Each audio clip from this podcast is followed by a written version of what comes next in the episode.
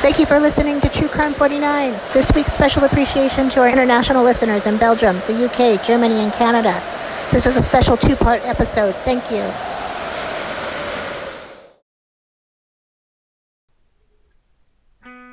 What if you held the cards at the beginning of the night, and you knew every hand before it fell on the table?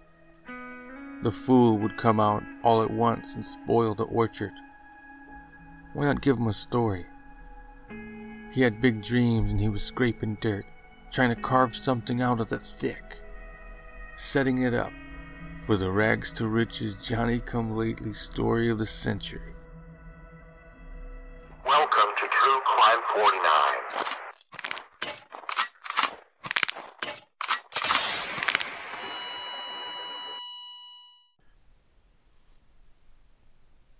Walking out the door, his keys jingled as he came down the walkway. Light in the foot, he'd been taking a few dance lessons. Walking like a neighbor would, but inside he's dancing. The slide, stop, and then fall into a glide, surveying the terrain, locking eyes on something that piques your interest, fly by and spin and snap to it. Arm raised, hand directed like a night raptor. His legs barely rigid in pose, his foot grinding sand, sliding towards you. Tickets to Spain. A taste just to wet the beak. Who knows, maybe someday when he's an old man, he'll have to settle down somewhere. So why not look for the place ever since you were young? The white pearl Ford Explorer is borrowed from a friend of his.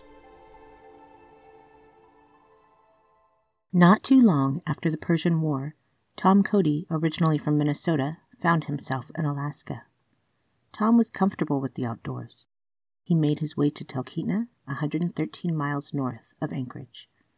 Talkeetna is a place where a cat named Stubbs was mayor from 1997 until his death in 2017. Tom had a juice bar, catering to the locals and the droves of seasonal hikers that came to see Denali, the highest mountain peak in North America. He shuttled hikers from Anchorage to Talkeetna and developed a relationship with Ole and Cliff Hudson, whose stories from Hudson's air service are found in James Michener's book Alaska. Tom came into contact with many skilled hikers and enjoyed hearing about their experiences. At the corner of Muldoon and DeBarr Road, there's a creek that runs around somewhere in there. Just around the bend from Creekside School Old Harbor Road, the Butcher Baker's old house. And down by the Glenn Highway, you're almost at an eye shot down the road to the Hans Roll Memorial Way Station. You could wave hello and goodbye if you were on your way out to Eagle River. And then up at the other end, near the Big Bend by Pioneer. Cloyd the albino made his last stand. He was such a scatterbrain. And if you just kept going straight up into the hills, you'd pop out somewhere near Campbell Airstrip Road Сделано. Arnold L. Muldoon was tacking a few boards on his cabin in the year 1942 when he had been interrupted by the U.S. Army. A world away, the Japanese had struck Pearl Harbor, and they were here now, asking him to douse the fire and leave immediately. After the war, the fat cats were raking in all the chips. And here he was, almost three years later, climbing the ladder again, a half driven nail, touched with rust, especially where he had touched it with his thumb and his finger three years ago. He is pulling the old nail out, and a new shiny one held dry between the edge of his lips, when a shot rang out from somewhere behind him. In the brush, the two scurvy dogs had crept up and snickered, their lips tacky on sour milk colored teeth. The Irishman comes down from the ladder, and the soft hammering in the wood stops with the bang of the gunpowder. There is muffled hollers softened among the twigs and the leaves. The brothers Jesse James and his brother Frank said they were smarter than the original ones. Assuring themselves as they had readied their meager, damp supplies, taking on the risky venture of trying to run an Irishman from off of his land. These namesake bandits even set fire to a couple of trees, and the fire marshal came out and inspected the fire.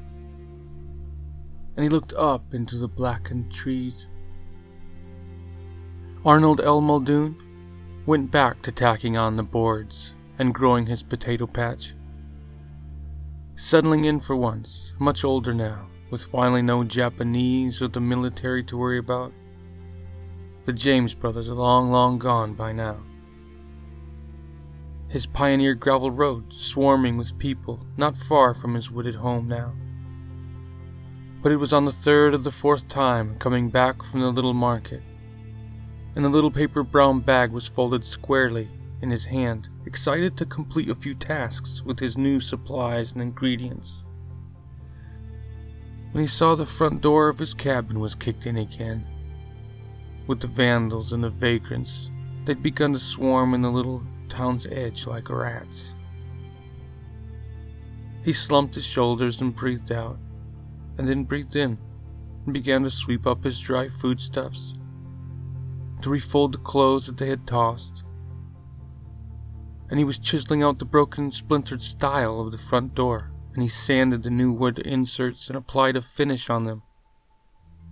It looked beautiful as he was looking back from the passenger side of his good friend's truck.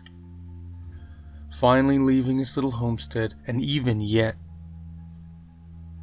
he was still grateful that he had lived at least a few glistening moments of his dream of a homesteader in such a thoroughly explored and finished world. He got himself a nice little place downtown, and when he was in the warm sundown of his years, he sold the last of his land to the municipality at half price. So they could use it as a park. And the old man Sullivan said something in the chomp of his cigar that now he can go and die with his money. But the old man showed up one day, and they squinted in the bright sunlight. He was still alive, and he had used quite a bit of that money, and they were uncrating a statue, the one of the man Seward, and he is skip sliding still in bronze, the top of the stairs in the grand entry of the Loussac Library.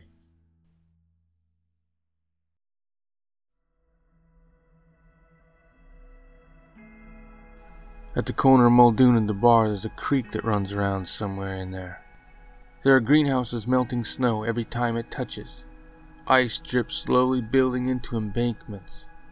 Black and cold like outer space, and glowing beneath the blurry panels are plants, still sucking water up tiny straws. Less than seven feet away from 14 below, and blackness being blue over a whitened world. The greenhouses are failing.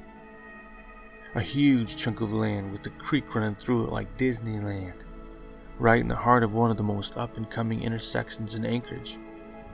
Him and another guide went in on it together.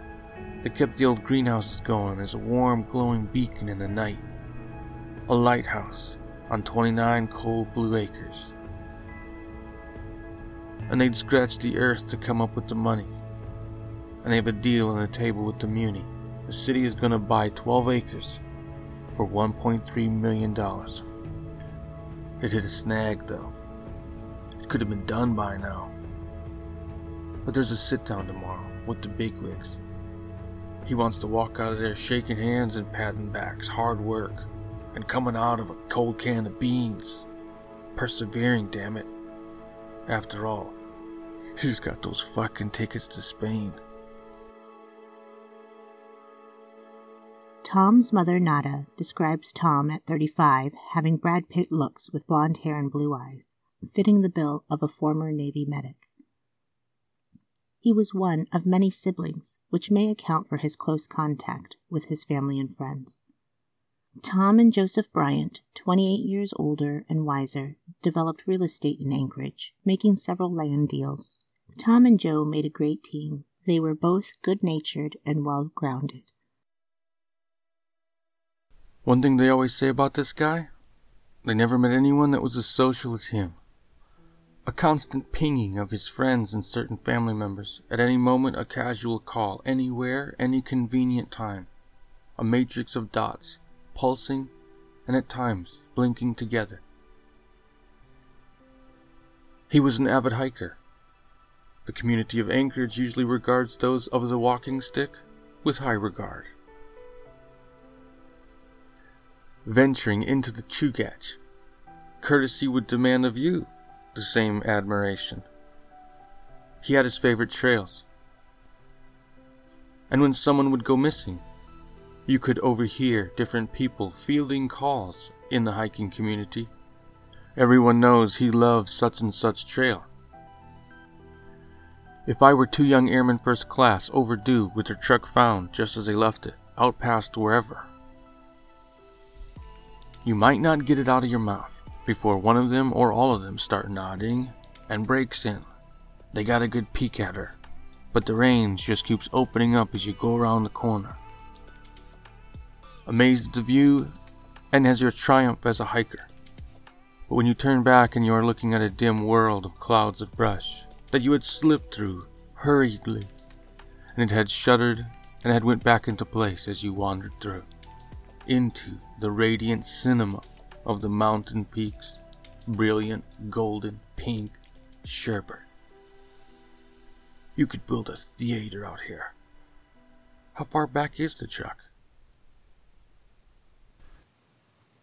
After a brief call to his mom, Tom, in a blue shirt and shorts, had lunch with his neighbor at her home on our own lane. He had mentioned going hiking later. A beautiful, warm, sultry voice answers 911. What's your emergency? There's a hundred different ways to hear someone tell you that their friend is missing. 85% of them loony birds. There's a hundred different ways to get him off the phone. Politely. This lady is still on the phone. An eyeball from across the room. This call is in progress. And in review, it starts to go up the ladder. And then it's going up flights of stairs.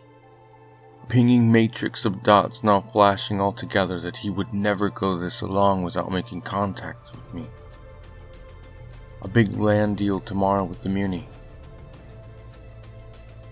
and there's a massive ship running at full throttle, motors banging hot into the night, frightening noise to be near the engine room. And they turn all the lights off. And they turn the motors off, just living both the night and the black waves. Knowing down deep that something is wrong. And it's something you can't quite put your finger on. But the feel of it almost takes your knees out. An investigation is opened and the hiking community does what they do. And friends would go out to his favorite trailheads. Always the double whammy kick to the stomach that his white pearl rig isn't parked out here either. But they run out the trail anyway. A good effort. Keeping your hopes up. Out here hoping and praying on every footstep that something is just about to come into view. But it's the way back now. And the sun is setting empty and hollow and you remember things you did together. And the reality is setting in. And the tears run hot down the hiker's face, and fights off almost sobbing. For a second, the one leg midstream went lame, and wanted the body to curl up with him in the dirt, and shaking it off, and remembering the thought of a horribly twisted knee. He'll be heavier than hell carrying him out of here. But they brought hot soup and even some wine because one time the hiker grits his teeth and makes a mental note, barely holding himself together.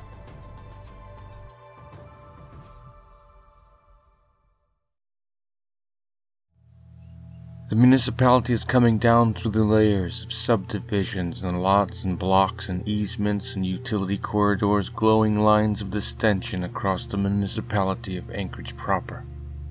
His keys jingled as he came down the walkway and the skip slid into a curtain of darkness. Like the ship in the dark, his keys now floating alone, tinging against each other, all the way down to the parcel of land. And on the municipal easement for the road, both laying claim to the end of his driveway. A fruit basket withers in the morning, bathed in the warm light of the day. The plump fruits now black and shrunk in, weeping out juices and puffing black dust into the air. The loved one's first task is the bereaved. Don't let his mother walk in here and see that thing. Dumping the rotten fruit in the blind of the bushes, plops out, laying ass up and corrupted and putrid.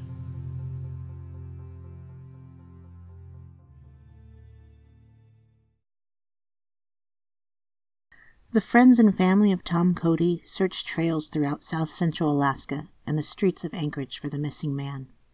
Nada left Minnesota to aid in the search of her missing son. She had last asked him about some mushrooms she had found, which her Tommy advised her not to eat. She held out hope that he was alive somewhere. The troopers crouched with his head almost touching on both sides the rusted frame of one of this month's burned out cars. Out at this one spot, a weekend warrior Mad Max sand lane and gravel world. Out at a road that ends and keeps ending for the next 20 miles up to the edge of the glacier. He reads numbers into the mic. Actually getting pretty tired of this fucking bullshit. He comes back as the White Pearl Explorer. When his mother first laid eyes on the fruit bowl, she saw it empty and clean on the table, and they saw her grit her teeth just after her knee gave in for a second. She grabbed the table's edge. To be continued.